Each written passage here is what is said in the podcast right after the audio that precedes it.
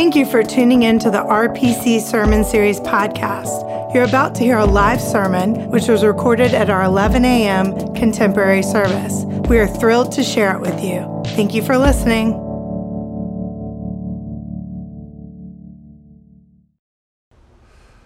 Good morning and welcome to worship here this morning at Roswell Presbyterian Church. It's a joy to be with you in worship.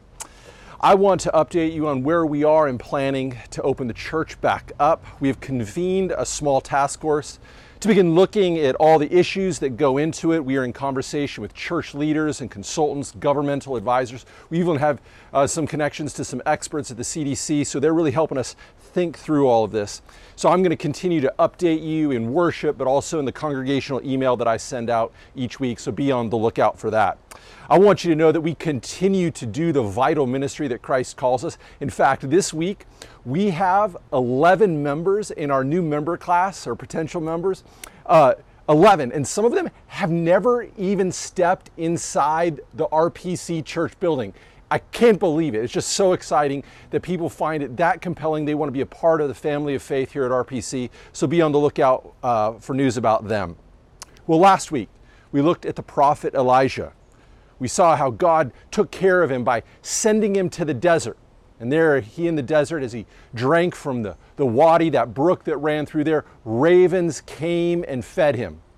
Well, I hope you had some ravens come and take care of you this week. I hope they were a source of life for you.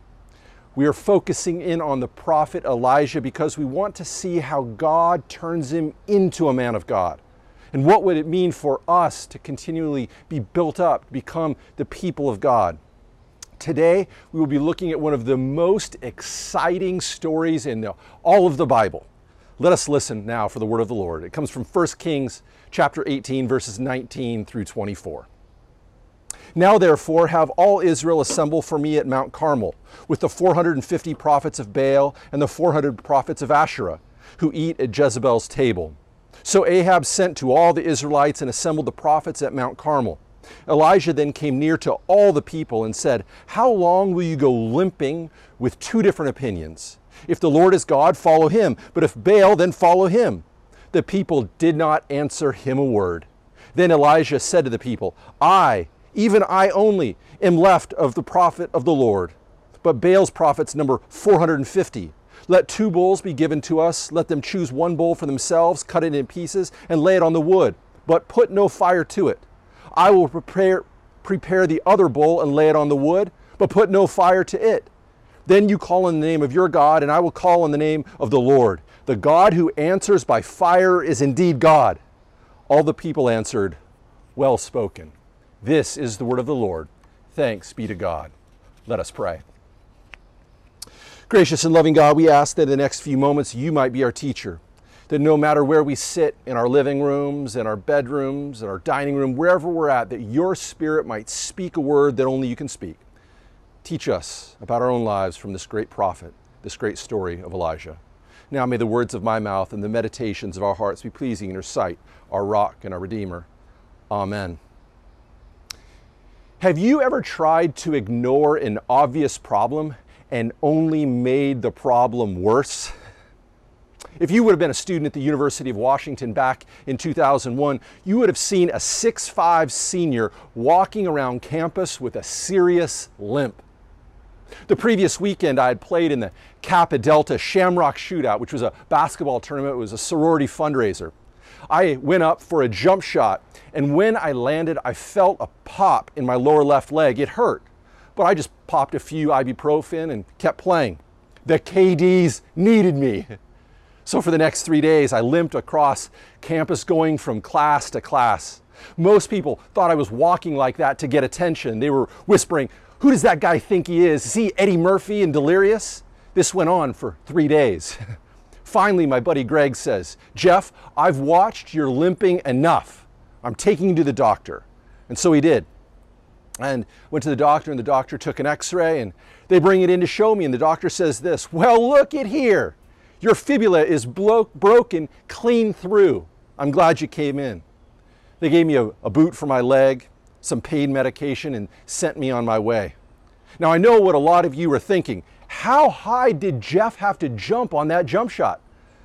Let me tell you, not as high as you would think. well, you see, a limp indicates a lack of fully committing to something. I really couldn't commit to using my left leg, it, it hurt too much. And so I had to limp around. A limp indicates a failure to commit. And Elijah says that the Israelites are failing to fully commit to God. They are limping between the Israelite God and another God named Baal. One commentator that I read says this story is the most entertaining and dramatic story in the Bible. Remember the context here. Ahab is king of the northern kingdom, and he's last in the line of 19 evil kings, and he is the most evil. Last week I told you that God sent Elijah to, to take a tough word to Ahab, and then he goes uh, into the desert, and God sends a drought as punishment. Now Elijah has come back from the desert from hiding, and now he's confronting the prophets of Baal. He says, We are going to prove who is really God here. He says, Get two bulls. I'll take one and you take one. We're going to slaughter them and then we're going to lay them out on the fire and we'll see and we'll pray to our God, respective gods. And whichever one sends fire to burn them up, we'll know that God is the true God. There are 450 prophets of Baal and only one prophet of the Lord, Elijah says. And Elijah is calling them out. Let's see who is really worshiping the true God. In verse 21, it reads Elijah then came near to all the people and said, How long will you go limping with two different opinions? If the Lord is God, follow him, but if Baal, then follow him. This word for limping is a, a Hebrew idiom. It literally means hobbling upon two branches. The, the image is either a bird hopping from branch to branch to branch, or it's a person using two branches as crutches. Now, I've spent a lot of time recently around a 15 month old, and I've had a lot of time to observe him. The other day, in one hand, he had a bottle full of milk. In the other hand, he had a plastic club. And in the middle, on the table, was a delicious cracker. And I could see the calculation which do I want? Am I going to let go of the club or am I going to let go of the bottle of milk? How can I eat this delicious cracker? Well, he's a smart 15 year old, so he simply just leaned down and picked it up with his mouth. His mom was none too happy. but you could see there, he had to decide. He was limping between which way to go. What was he willing to give up? What did he really care about? We all have options in our lives, and we must decide what we really care about. We must decide on what we might call our first principles, what we ultimately care about. In the Bible, we put our faith in what we ultimately care about. The scriptures are constantly asking the question why do you put your faith in that? Is it worth it? Because God asks for our ultimate commitment. Whatever you ultimately care about, whatever is the most important thing in your life, this is your God. This is what you worship. And whatever you worship will redirect and reorient the rest of your life. This is one of the big themes of the Bible. In the New Testament, in John 13, the writer records a conversation that Jesus had with the Apostle Peter on the last night of his life. They're there in the upper room, and Jesus tells the disciples that he must leave them. And Peter asks Jesus, Where is he going? And Jesus says, Where I'm going, you cannot follow. And Peter says, No matter what, I will follow you wherever you go, even to the death. I will lay down my life for you. And when Jesus hears these self confident words from Peter, he asks, Will you really lay down your life for me, Peter? See, before Peter can answer, Jesus predicts that not only will Peter be unwilling to die for him, but he says that Peter will even deny knowing Jesus three times that very night. In just a, a few short hours, Peter will go from being a, a faithful disciple to a deserter. Before the night is over, Peter will abandon Jesus. He'll deny even knowing him. Peter is limping along with two options. He loves Jesus and he wants to lay down his life for him, but he really loves his own safety too. What's your ultimate goal, Peter? Worshiping Jesus or your self preservation?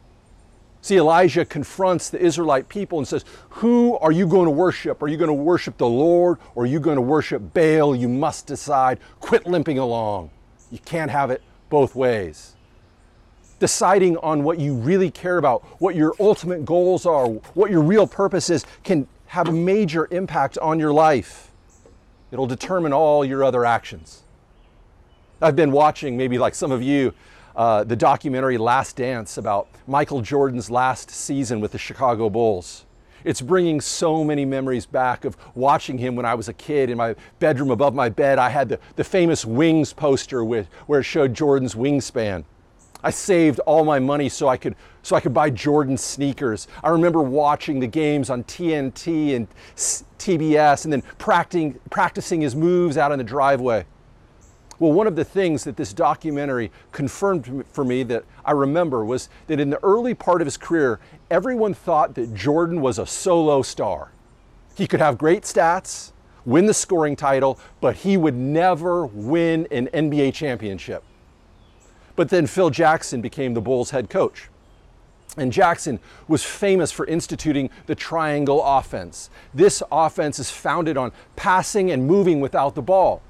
And so Jackson comes to Jordan and says, You know, Michael, I'm going to need you to pass the ball a lot more. The ball is going to be less in your hands.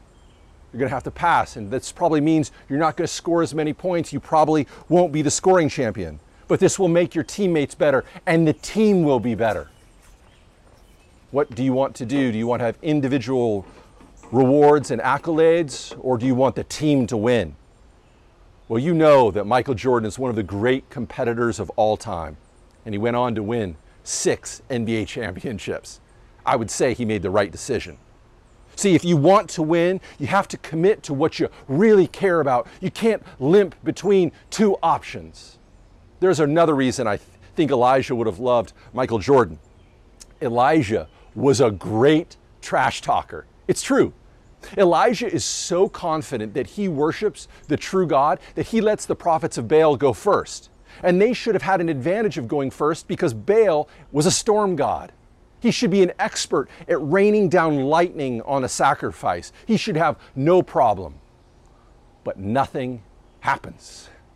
And when nothing happens, Elijah begins to talk trash to the prophets of Baal. Let me quote directly in case you don't believe me. Verse 26 So they took the bowl that was given them, prepared it, and called on the name of Baal from morning until noon, crying, O Baal, answer us! But there was no voice and no answer. They limped about the altar that they had made. At noon, Elijah mocked them, saying, Cry aloud! Surely he is a God. Either he is meditating or, or he has wandered away. Or maybe he's on a journey, or perhaps he's asleep and must be awakened. this is one of my favorite passages in Scripture that Elijah is trash talking the 450 prophets of Baal. He's so confident that he worships the true God and that Baal is a false God. He's outnumbered. It doesn't matter. He's confident in who he worships, that he knows the real God. He says, maybe Baal's meditating. Maybe he's wandered away. Maybe he's on a journey. Maybe he's fallen asleep. Notice how the narrator says that these prophets, they limped around the altar. It's interesting here that we've gone from figuratively limping to actually, literally limping around the altar. They are toast, and Elijah is going to let them know about it. And so when it, when it comes time for Elijah's turn, he steps up, prays, and he prays for God to rain down fire and totally consume the bull on the altar. In fact, like a magician who continually builds up his magic trick and makes it more difficult, Elijah even pours water all over the sacrifice. He's so confident that not even water can stop God from raining down fire and burning up the sacrifice and proving who is the true God.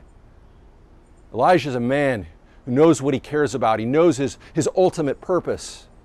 We all have something or someone we are ultimately committed to. This is what we worship. This is our God. Before I've read to you David Foster Wallace, that great writer, his famous commencement speech, This is Water. You know, Wallace is not a Christian as far as I know, but he had many Christian insights. And in this commencement speech that he gave at Kenyon College, he makes several key points. First, he says, We all worship something, but we often don't notice it, it's unconscious.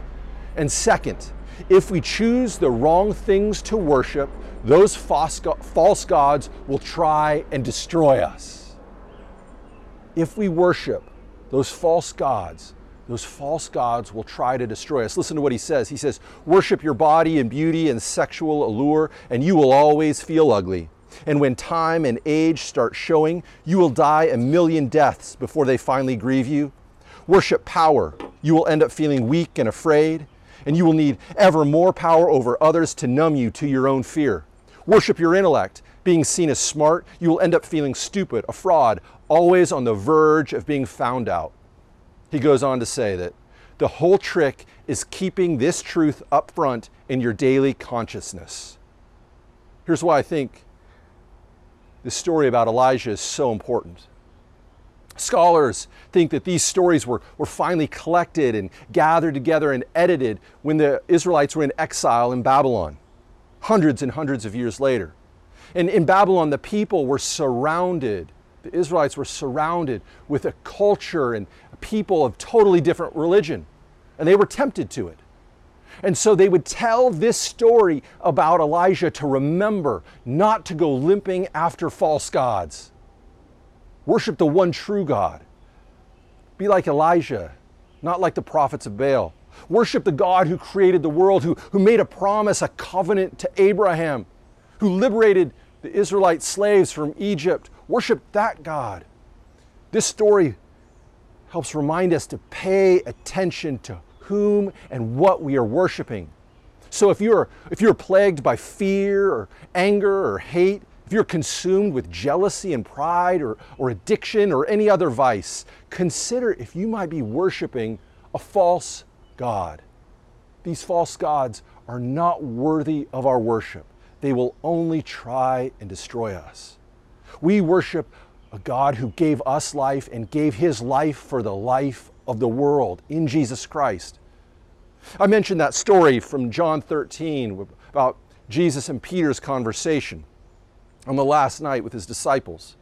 It's interesting in their conversation that Jesus predicts that Peter will deny knowing him three times that very night. But then Jesus says something really enigmatic. He says, But you will follow afterward. You will follow afterward. Jesus knows that something must happen to Peter to change his heart and his mind. Something needs to happen to him. He can't do it on his own. Something's got to happen to him so he will make Jesus his ultimate commitment. But it will only happen afterward. You see, Peter has to experience God's full commitment to him, God's gracious love, so he can respond with his full commitment to worshiping Jesus Christ. He has to experience grace, and that grace allows him to worship in return. We are limping along in life, blown in every different direction, and God wants to heal our limping so that we might stand straight up and live fully committed to Him. I think this pandemic has forced a lot of us to reflect on what we really care about, what's at the center of our lives when things get taken away, we have to step back and say, what is really at the center of our life? Last week, I mentioned to you, I've been reading Bruce Springsteen's autobiography, Born to Run. There's a really great interaction that he recounts in the story about the first time he meets Bob Dylan.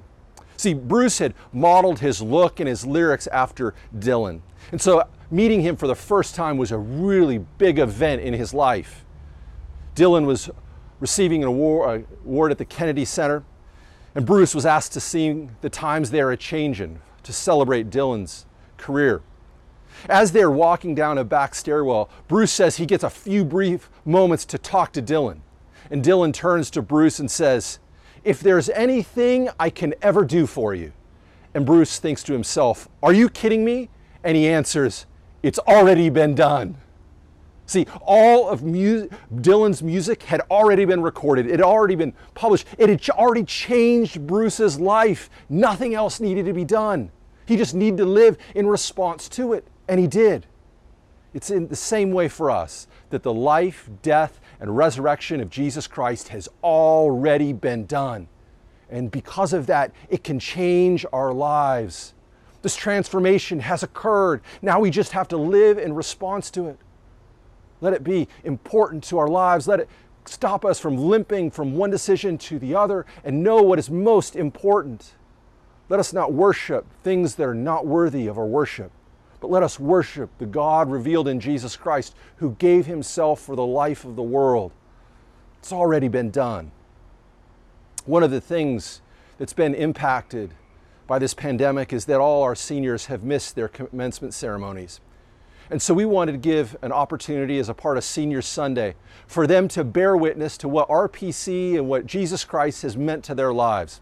We want to see how they have been transformed, how they have stopped limping along and they've been set free for their ultimate purpose, what they ultimately care about.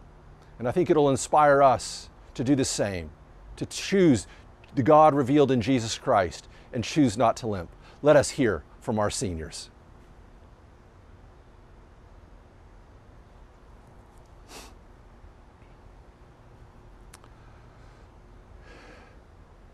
Would you pray with me? Gracious and loving God, we thank you for these seniors, how, what you've meant to them, how you've changed their lives. We thank you for this great church of Roswell Presbyterian Church that has been here since 1839, making a difference in the world. Lord, thank you that you get to work through us. We pray that we might be open to the movement of your Spirit. We pray that we may not limp along, that we might live in response to the grace revealed in your Son Jesus. In his name we pray. Amen. Thank you so much for listening to the RPC Sermon Series podcast. If you'd like more info about Roswell Presbyterian Church, check out our website at roswellpres.org.